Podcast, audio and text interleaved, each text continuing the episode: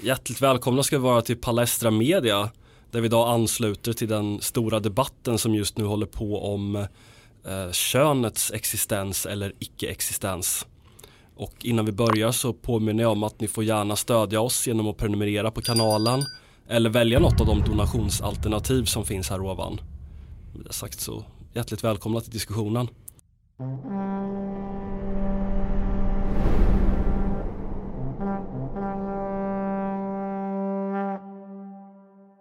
Det här är ju en eh, debatt som eh, har förflyttats ganska mycket de senaste åren bara.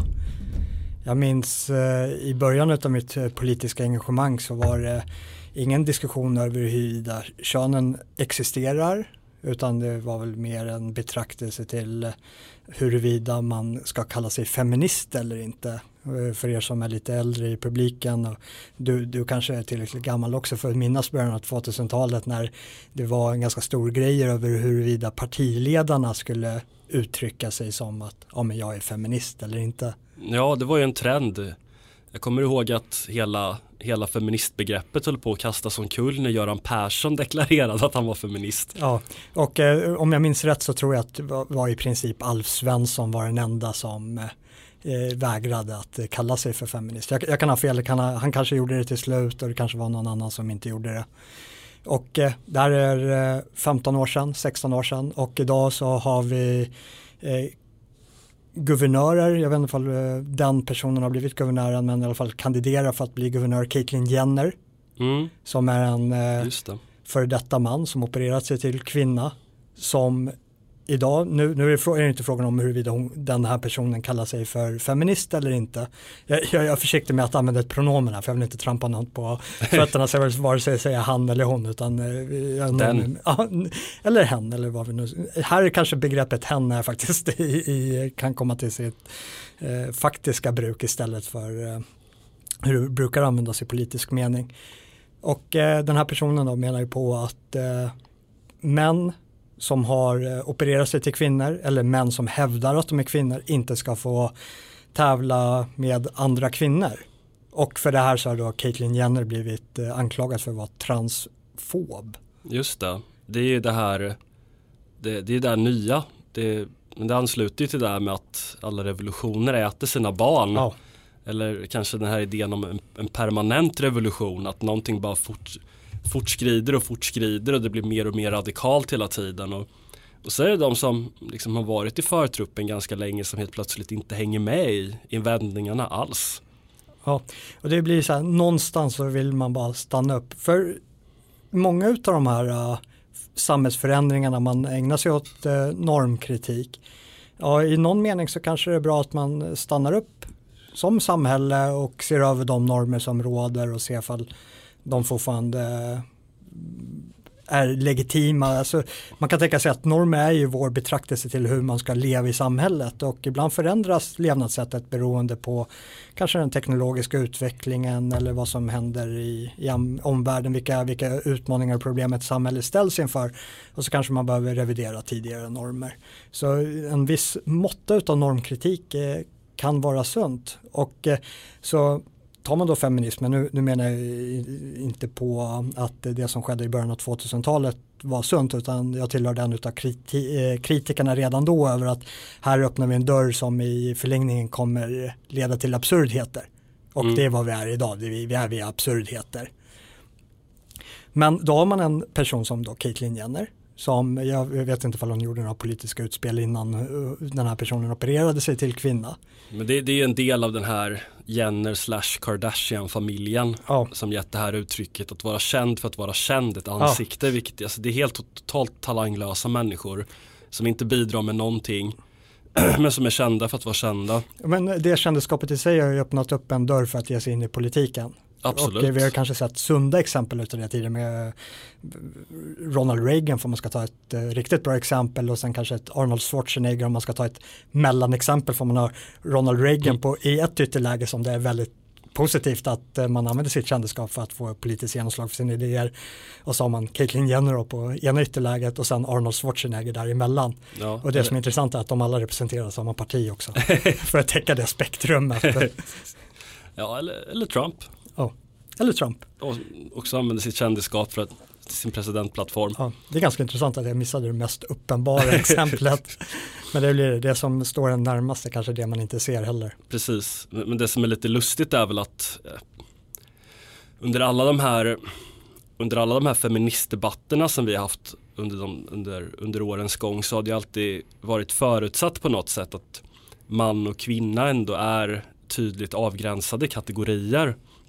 Att även ifall, ifall det ibland låter förstå att det, det liksom finns en relativitet i könsbetraktelsen och att kön inte är någonting som är liksom, betydelsen av manligt och kvinnligt är liksom inte förankrat bortom tid och rum.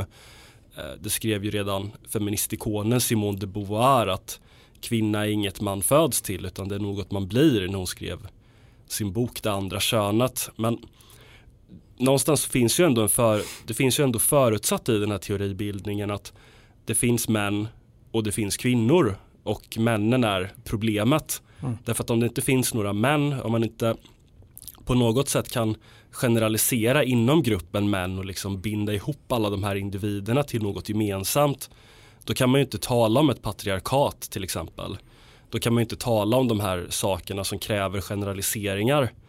Men i och med den här transdiskussionen så är det lite som att de här eh, distinktionerna suddas ut eh, slutgiltigt. Att eh, och, och, lite är det väl så här att även om det här är på något sätt en landvinning eller vad man ska säga eller en konsekvens av feministiskt politiskt arbete och teoretiserande under väldigt många års tid så kan jag inte jag måste nog ändå säga att det känns lite som en dödsstöt för feminism egentligen.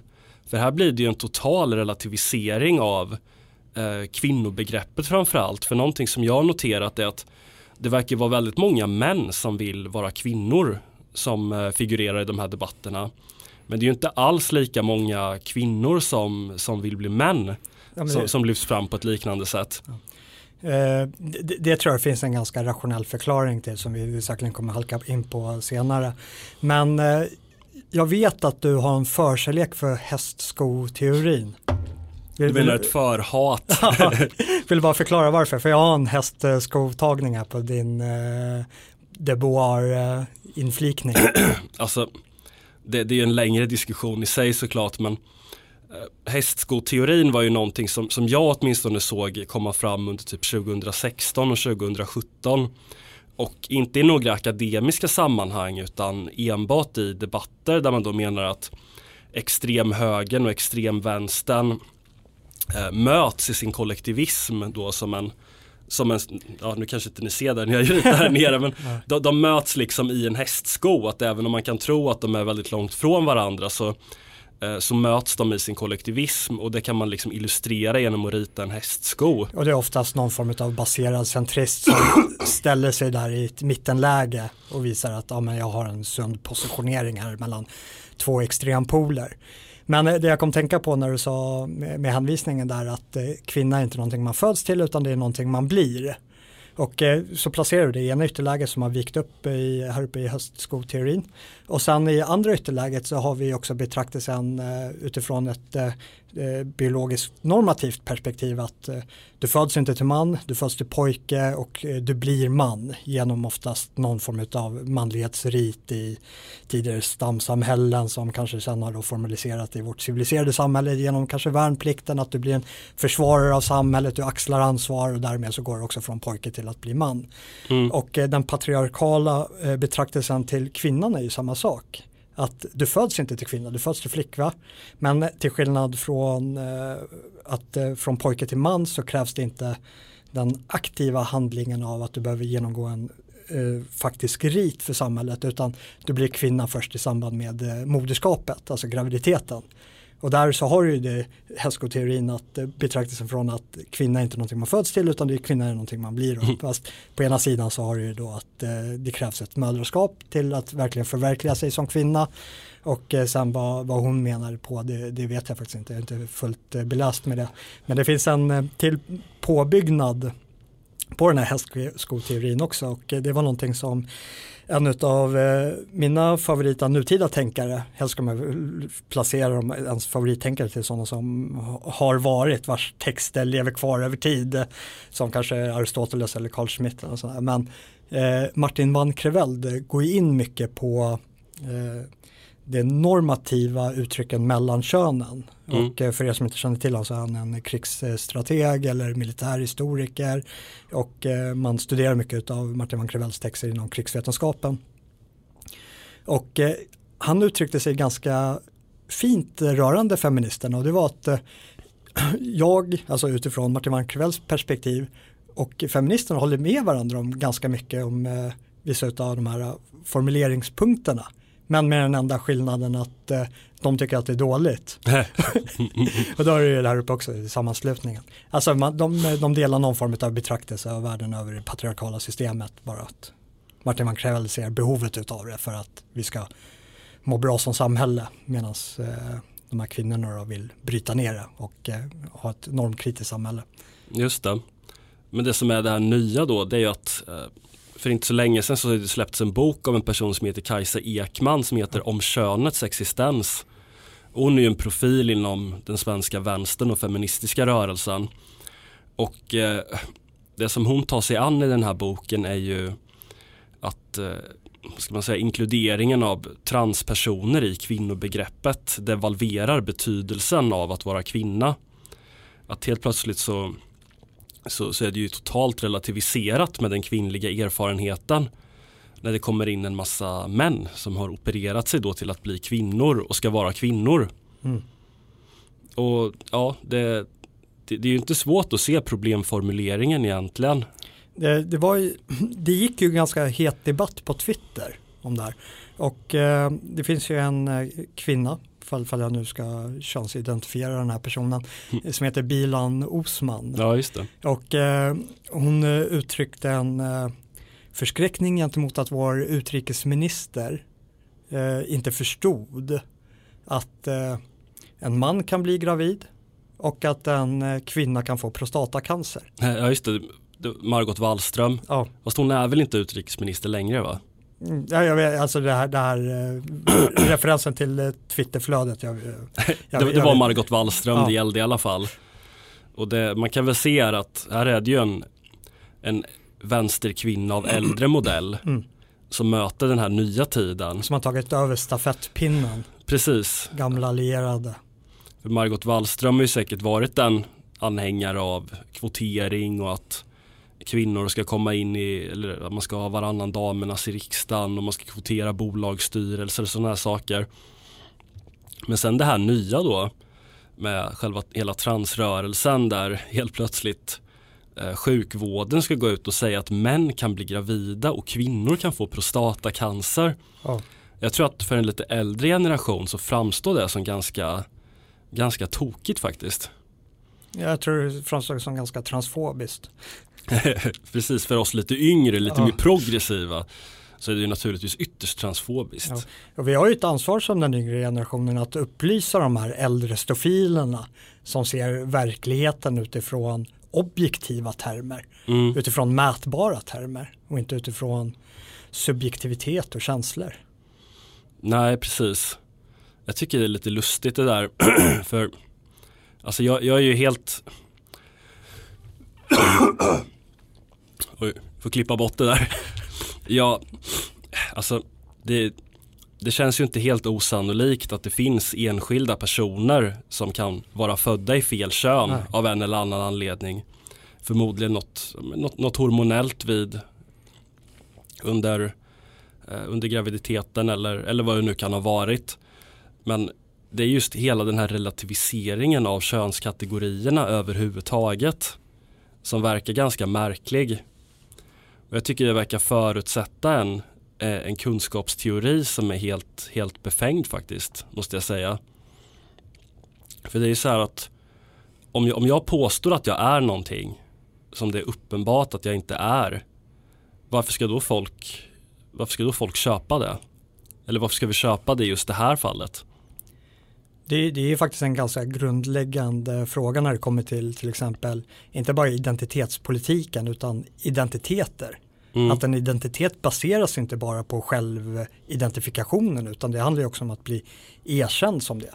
Precis. Men i förlängningen så handlar det också om en, liksom en syn på verklighet och en syn på kunskap. Att det är någonting förankrat i saker som är eh, liksom bestämda bortom våran perceptionsförmåga. Ja. Eller är allting bara del av det här sociala och kulturella flödet där liksom ingenting är beständigt och där allt bara beror på hur vi uppfattar saker. Ja. Och sen en så här grundläggande tes rörande identitet är att ibland är det lättast att identifiera vad någonting är genom att ta i betraktelse till vad det inte är. Mm. Och får väl då ta, ta, gå tillbaka till höstskoteorin. Mm. Ja men förverkligandet eh, till kvinna genom att eh, vara flicka, skaffa sig en man, bli gravid och bli mor. Ja, det har ju varit definitionen av betraktelsen till att en, det här är en förverkligad kvinna. Just på grund av att det är ju ingenting en man kan göra. Nej, det, det blir det som är den mest extrema urskiljningsbara parametern till vad är det att vara kvinna. Jo, det är det yttersta som en man inte kan göra. Mm. Men det blir ju en total devalvering i så fall av hela kvinnobegreppet. Ja, och vad det innebär att vara kvinna i så fall. Och jag tror att det är det som är lite, om man, om man tänker på saken, jag tror att det är det som lite drar den här lite äldre varianten av feminister mothårs eller de som vill anknyta till en äldre vänstertradition.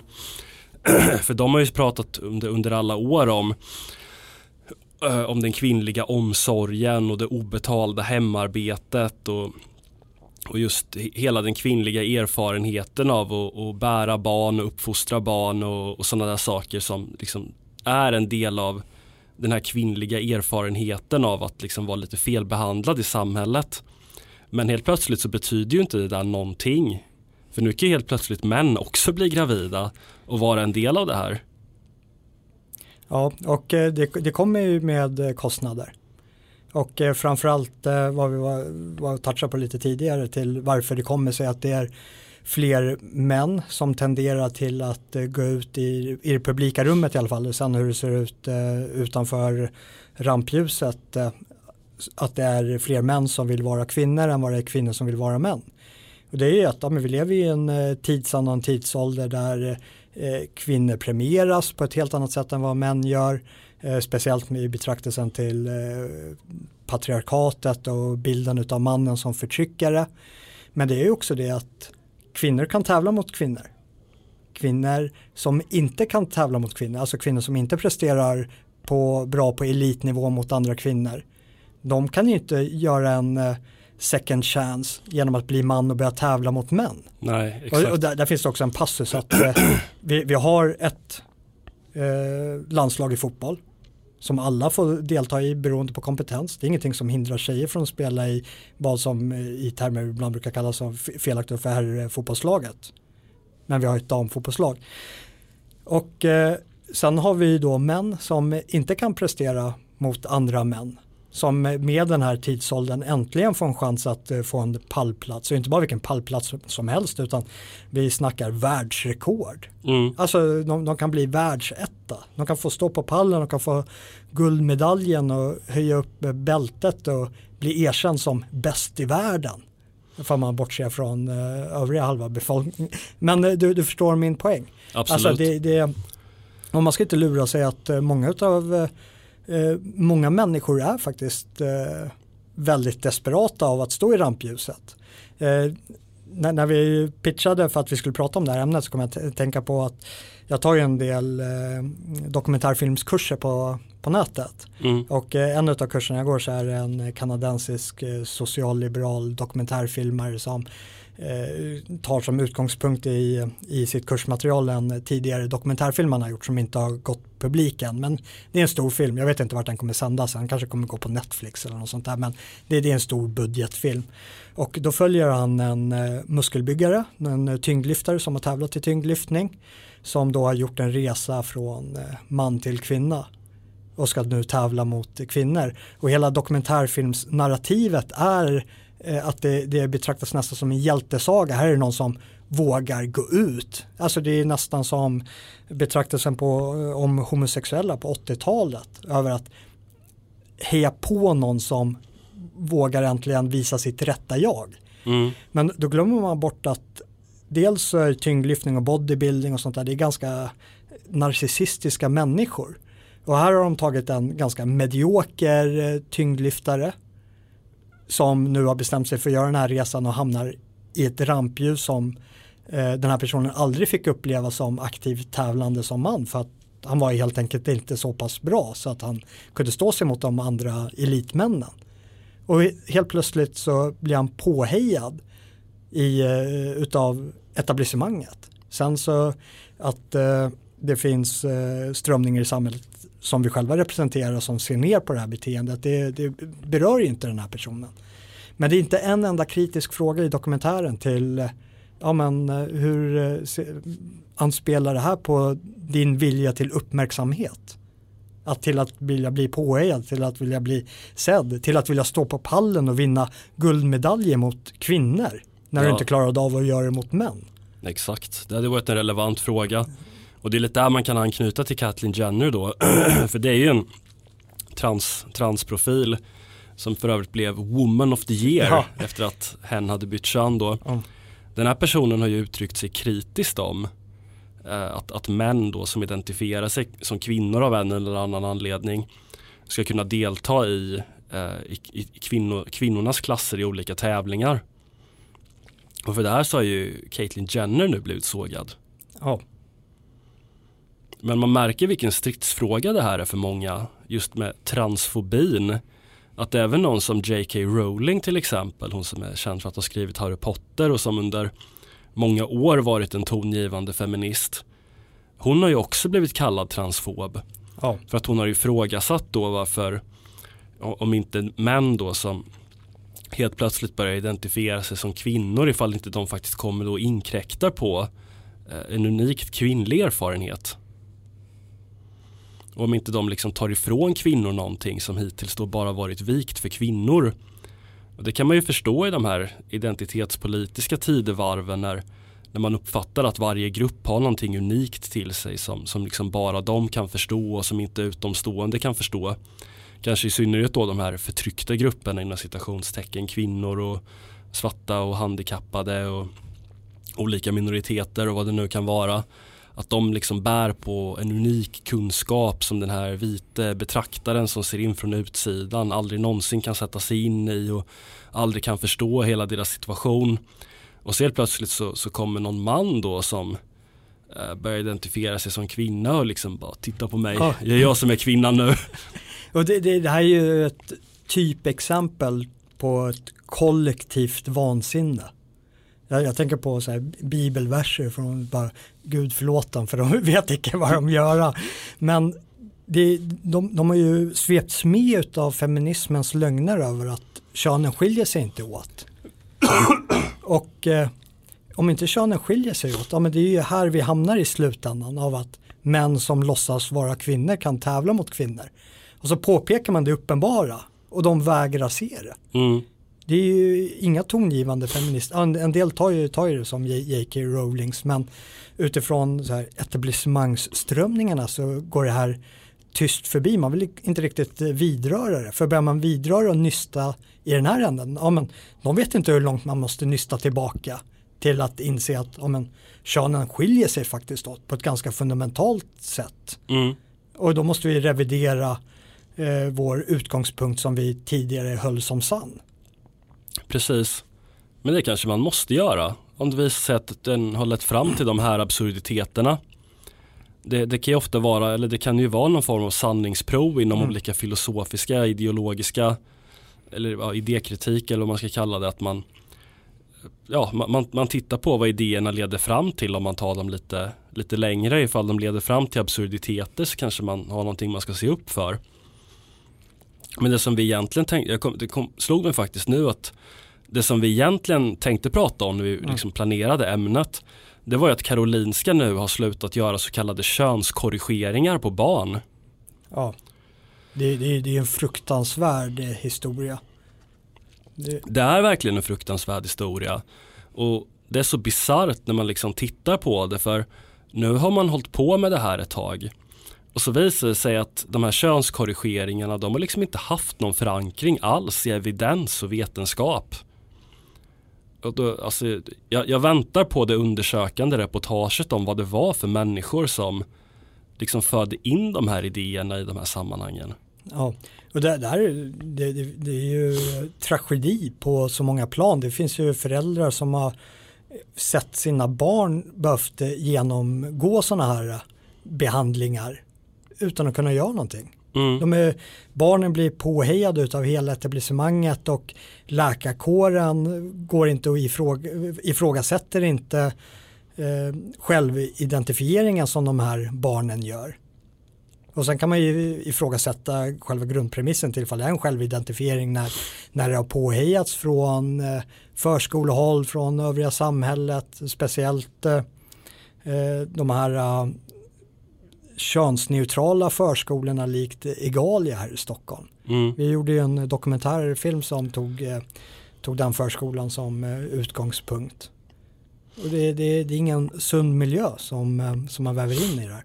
Och det är så här, typexempel över att ja, men vi kanske inte kan skapa genier utav våra barn fall det inte finns eh, rätt anlag genetiskt eh, hos barnen. Men man kan garanterat förstöra alla barn för man utsätter dem för negativ påtryckningar. Jo, verkligen. Men, men i grunden så, jag tror man glömmer bort det här lite, att hela den här idén om om den här evigt formbara människan, det är ju en kommunistisk idé i grunden. Det är en radikal kommunistisk idé. Det var ju någonting som Leon Trotsky skrev att efter revolutionen så kommer vi ha en Strindberg på varje gata, vi kommer liksom ha en Wagner på varje gata. Därför att vi kommer ha sådana fantastiska förändringsmöjligheter för människorna. De kommer inte vara nedtryckta av av kapitalism och gamla idéer längre. Det finns ju ganska roliga memer med eh, eh, den förtida kommunistiska kämpen som är en välsvarvad sovjetisk arbetare. Mm. Och så är det så bara, men var det började och sen var det slutade så är det någon eh, trådspunnen eh, amerikansk eh, som det är omöjligt att könsidentifiera som står liksom i andra änden. Precis, det kan man väl också kanske tala om en hästskoteori då. Så här att just eh, de heroiska avbildningarna inom konsten är ju inte jätteolika om man jämför med Sovjetunionen och, eh, och Hitler-Tyskland till exempel. Nej. Utan det finns ju en, eh, ett sätt att avbilda människor som är ganska likt faktiskt. Att om man tittar, jag har ju varit eh, i House of Horrors i Budapest där de ställer ut gamla med kommunistsymboler och liknande. Och när man tittar på något de älskar det är ju hur arbetare och bönder förenas på landsbygden. Det, det är ju så en, ett favoritmotiv inom mm. Sovjetkonst hur arbetare och bönder förenas på landsbygden och bryter bröd med varandra och, och står där under solen och alla män är så stora och resliga och bredbröstade mm. och alla kvinnor är liksom så storbystade och gärna blonda och har liksom Eh, ett barn i handen och ett i famnen liksom. Det finns en väldigt lik där i hur man väljer att, att avbilda sitt idealsamhälle. Eh, men, men något jag tänkte komma in på var faktiskt apropå det här med, med liksom könskorrigeringar av barn. Det är ju att någonting som, som har framkommit, eh, jag tror det var en Uppdrag granskning gjorde undersökande reportage om det här för ett tag sedan.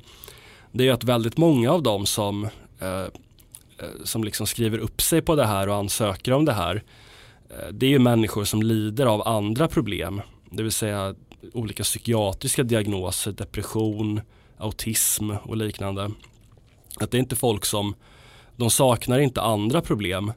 Och är det någonting som, liksom, som man kan se inom psykologins och eh, psykiatrins historia eh, det är att människor som mår dåligt kan vara väldigt, väldigt eh, lättledda när det kommer till att eh, liksom uppfinna rent av uppfinna saker som ska liksom ligga bakom det här. Och något som är ett liksom stand, skolboksexempel på det här eh, det är ju det här som blev en trend eh, på, på typ 90-talet med eh, massvis med, med framförallt kvinnor då som i vuxen ålder eh, anklagade sina fäder för att ha utsatt dem för övergrepp i barndomen. Och det är klart, det, det är ju inte ett påhittat problem utan, utan det finns ju. Men grejen var att de här kvinnorna, det som var speciellt med dem var att de hade inga minnen av det. Utan det här var någonting, de hade väl gått runt och mått dåligt av en eller annan anledning. Och så hade de kommit i, i kontakt med terapi och så hade de kommit i kontakt med terapeuter som tillhörde en, en särskild skola då. som hade i, i princip övertygat dem då om att ja, men du, du mår så här, du känner så här därför att du har blivit utsatt för de här övergreppen. Och eh, när de sa att jag har inga minnen av det här mm. så sa de att men det handlar om förträngning. Och det blev ett eh, liksom stående inslag här att eh, minnet fungerar på det sättet att, att saker som är liksom för hemska för att vi ska komma ihåg dem, de, de trängs undan. Eh, I själva verket så är det inte på det sättet utan det är de hemska minnena vi kommer ihåg. Det är liksom de som vi, vi verkligen bär med oss utan det vi glömmer är ju det liksom vardagliga och mundana. Men det visar sig att om man liksom utsätter då eller eh, ja, utsätter människor för terapi under väldigt lång tid på det här temat liksom att minst de här övergreppen då skapar folk faktiskt falska minnen. Eh, och framförallt så hittar de ju någonting att projicera sin problematik på. Oh. Och det var ju det som blev en total katastrof för väldigt många människor. Eh, dels de här människorna själva som la år av sina liv på helt värdelös terapi. Dels då för massor av eh, familjer då, mödrar och fäder där liksom fäderna blev, eh, blev åtalade för det här. Och liksom där mödrarna blev anklagade för att ha stått vid sidan av och inte har gjort något när det i själva verket inte var någonting som hade hänt. Så när man, när man vet det här, för det här är ju liksom inget det här är ju inget nytt eller okänt utan man vet det här att människor som är olyckliga som går runt med en massa problem de kan hitta saker och projicera det på. Och då måste man ju som vårdgivare vara väldigt, väldigt försiktig så man liksom inte så man inte bidrar till att bygga upp ett sånt här objekt för projicering. Speciellt när det rör sig om helt irreversibla könsoperationer, alltså ett väldigt fundamentalt ingrepp. Ja. Man, man, kan tycka att det borde finnas lite utrymme för försiktighet. Ja. Att om det inte var liksom styrkt bortom allt rimligt tvivel att det var en bra idé eller att det skulle behövas i vissa fall. Ja. Och det, det, är väl där som problemet eh, också ligger, att eh, i vissa fall, att det förekommer Eh, jag vet inte någon procentsats eller något, men vad man kan uttrycka som att ja, men här föds en människa i eh, fel kropp, alltså att någon som har en eh, kvinno, så kallad kvinnohjärna i en manskropp eller tvärtom. Och det förekommer ibland. Det mest eh, konkreta exemplet är väl när läkaren måste bestämma vad det ska bli för kön på barnet för att det är otvetydigt, alltså att det, det finns eh, utrymme för läkaren att välja var det är en pojke eller flicka som föddes. Mm. Och eh, idag, om jag inte missminner mig, så kan man mäta det med eh, fall det är hormonnivån eller någonting och göra en ganska säker bedömning över vad, vad är det för könsuttryck i, i den här människan så blir det rätt val. För det är där det blir problematiskt när eh, en sån individ växer upp och eh, den egna könsidentiteten inte stämmer överens med vad, vad den har för kön. Mm. Och det är väl där någonstans de här operationen har sitt legitima rätt. Absolut. Och så använder man det som förevändning det här extremt undantagsfallet till att göra det till någon form av normalbild. Där, det ska ske en normalisering över att det här är något som är vanligt förekommande. Alltså jag tycker man, man måste ju tillgripa Occams rakkniv här. Ja. Att vad är den mest rimliga förklaringen? Och det, det, enda jag kan se som den här rimliga förklaringen det är ju att det finns ett litet antal människor som, eh, som har den här problematiken på riktigt, att de är födda i fel kön. Och ja, då är det väl inget konstigt att, att, att sjukvården hjälper dem att komma till rätta med det. Under förutsättningen att det är vuxna människor som kan svara för sina egna beslut. Att man har liksom gjort någon form av psykiatrisk utredning där man uteslutit andra problem till exempel. Men det som inte är den rimliga förklaringen det är ju att eh, könskategorier skulle vara någonting som är totalt relativt. Och så fort det kommer in något, eh, till exempel typ en tolvåring med eh, med en grov psykiatrisk problematik och som har läst det här någonstans eh, och, och liksom fått för sig det här och sen då att man skulle heja på det här. Det är ju inte rimligt. Men i grunden så, så är det ju ett, alltså, och jag vill påpeka det att det är ju inte deras fel utan här är det ju samhällets övergripande ideologi och kunskapsteori som mm. har gått helt på villovägar. Ja, och i vissa fall, i vissa fall så är det väl föräldrarna som är offer som inte har hamnat i en situation och eh, har försatt barnen i en miljö när de har haft de här negativa påtryckningarna.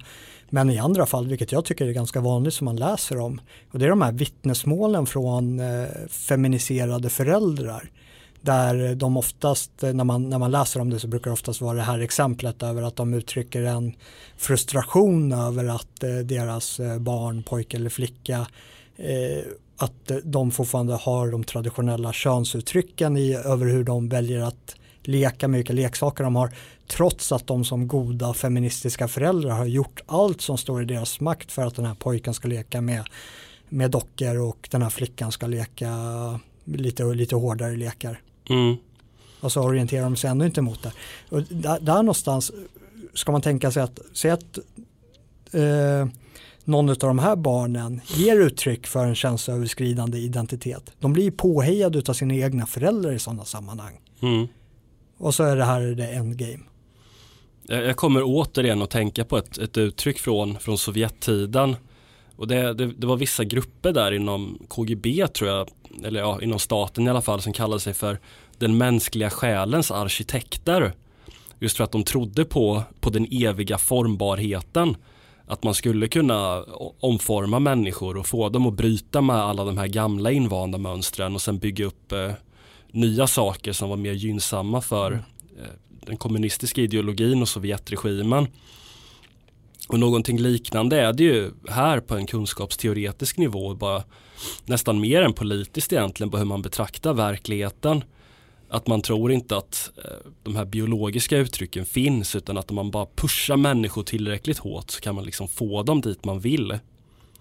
Det är lite, lite Procrustrius, Procrustrius-säng. Ja. Du, för våra tittare som inte känner till det så var det en säng som passade alla. Ja. Inte på grund av att de har flexibel storlek på sängen utan att eh, innehavaren av sängen hade en eh, väldigt fin såg. och eh, för de som var för korta så var det ju en sträckbänk också. Då. Ja, precis. Det var den onde värdshusvärden Procrustrius. Ja, one size fits all. Och det är ju någonting som vi har varit återkommande till eh, som kritik mot det här samhället och det är just det här betraktelsen över socialkonstruktivismen över att man jagar någon form av utopi blir det ju. Man ska jaga det här drömsamhället för att vi är formbara och eh, där i så är det ju vi som påpekar problemet. Det är vi som blir problemet. Mm. För att vi sätter oss i stick och stäv mot den här förändringsprocessen. Och om vi inte gör det, ja men då kommer vi kunna förändras. Och då kommer vi kunna få nå det här drömsamhället eller det mångkulturella samhället. Det, det, ser man ju på, för vi flyttar fokus från socialkonstruktivismen nu, det mångkulturella experimentet rör sig väl inom den domänen också.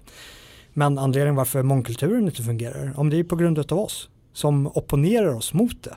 Mm. Som sätter oss på tvären, som inte omfamnar det här samhället och liksom sjunger eh, We shall overcome tillsammans med Margot Wallström och Carl Bildt. Mm. På, nu, nu minns jag inte ifall det var hon som var. Nej, det var Birgit eh, Friggebo. Ja, nej, du tyckte att det har varit en underbar passus ifall, ifall det var en. ja, nej, det, mm. det, jag, jag, håller med. Även här så är det ju, så, det är ju kritiken som är ett problem. Oh. Som, som man... attackeras väldigt hårt också med de här värdeladdade orden. Att även folk som kommer upp med väldigt måttfull kritik eh, blir transfober ja. helt plötsligt. Även ifall de själva då råkar vara transpersoner. Och det ser man ju på oftast vi som är empirister. Vi, vi ser ju till empirin över vad som fungerar och vad som är möjligt att fungera med utgångspunkt över vilka vi är. Och sen över vilka vi är är ett ganska stort eh, område för diskussion. Och eh, för mig så är diskussionen sekundär och levnadssättet det primära. Alltså att vi vill ha organiska samhällsförändringar som är sprungna från det praktiska genomförandet. Mm. Men om man då ber om eh, tidigare exempel på, nu har vi inte tidigare exempel på något så vansinne som de här könskorrigeringarna, men vi har tidigare exempel på mångkulturella samhällen och då är ju forna Jugoslavien ett utav dem. Mm. Och det mynnade ut i ett krig. Och det är ju någonting som vi som är lagda att kolla mer på empirin kan hänvisa till och säga att det här fungerar inte. Det här kommer bidra till en utökad intensitetsgrad av konflikten som i värsta fall kan mynna ut i ett inbördeskrigsliknande förhållande. Och så har vi de här socialliberala människorna som säger ja men det som hände i Jugoslavien det var ju på grund av nationalister. Det var därför det blev krig och konflikter. Inte på grund av att det fanns olika idéströmningar och normativa uttryck bland olika grupperingar. Och eh, de här normativa uttrycken var så pass oförenliga med varandra så att det inte fanns utrymme för kompromiss. Nej, precis. Och sen, vi har ju även exempel på, på samhällen som misslyckas fundamentalt när de inte kan erkänna att det finns biologiska eh, uttryckssätt som står bortom våra föreställningsvärldar. Att allt är inte socialt konstruerat utan det finns någonting som har sin rot i någonting som är naturligt. Och om man inte kan liksom gå, sen är det klart man, man kan diskutera var gränsen går och var vilken påverkan finns var och så vidare. Men om man ska göra en total revolt mot alla biologiska idéer och då alla traditionella levnadsmönster då med radikal normkritik att det finns ju exempel på den typen av samhällen också. Och det, som, det, det är ju de här gamla kommunistsamhällena. Ja. Det är ju där man tog den här kritiken till sin absoluta spets. Ja, och det är så, man kan ju säga att vad, vad är det som är ofrånkomligt från den?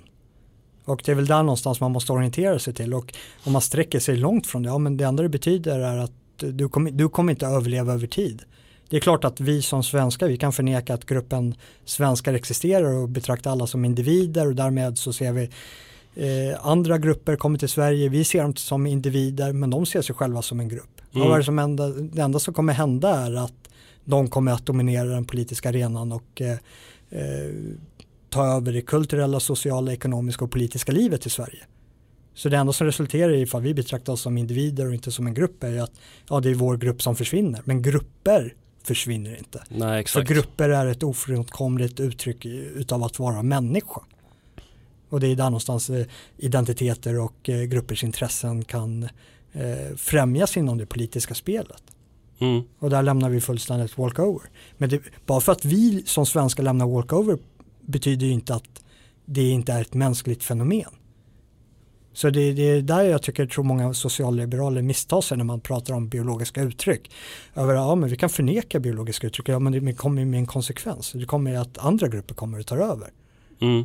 Och eh, vill ni förneka gruppers existens över att det inte är ett mänskligt uttryck, ja men gör det på någon annan grupp först. Precis. Ja, välj ut en annan grupp, ja. förklara för dem att de inte finns. Och nu kan ju eh, några som har lyssnat på kanalen länge säkert tänka sig att det kanske är så det ligger till. Det kanske är någon annan grupp. Ja, under vilken? eh, ja, det är, det är, ju män och kvinnor vi pratar om, så det är väl någon av dem. Ja, så är vi precis. feminister så är det väl det ondskefulla manliga patriarkatet. Precis, men eh, nu är ju män, männen är ju de nya kvinnorna. Ja. Så, ja. Förvirringen är total. Ja, jag vet. As, as a fellow woman. jag, jag, förstår att, att eh, den feministiska rörelsen, ja. att det går interna svallvågor kring, kring de här frågorna ja. faktiskt. Eh, och eh, ja, vi, vi, kommer nog få anledning att återkomma till det här. Eh, du, du tycker vi skulle läsa Kajsa ja, Jag tycker, jag kommer läsa den i alla fall. Ja. Men eh, jag läser den också så kan vi snacka om den nästa, nästa vecka. Ja, och eh, tankar och böner till Margot Wallström och alla andra boomertanter som eh, får se sin feministiska revolution bära frukt. Ja, alltså förstå den smärtan över att nu, nu, tror jag inte att någon av dem kommer till någon vidare självinsikt. Jag tror att det är få förunnat till att faktiskt revidera tidigare övertygelser. Det är en lång vandring att gå och eh, försöka ta in över vad det är som sker i samhället. Alltså man har ny, ny, nytt material som ligger på bordet, ny bevisning och därmed så får man ju kanske ändra ståndpunkt. Och jag tror att eh, alla de där gamla tanterna och de här, de kommer dubbla down. De kommer inte se att eh, det som har föranlett dagens samhälle är vägen som de själva stakade ut eh, på 90 och början av 2000-talet. Eller ännu tidigare. Men för man ska gå på deras levnadsålder så var det då som de hade mest genomslag. Mm. Nej, inte en chans. Nej. Tack så mycket för att ni lyssnade. Vi återkommer en annan gång.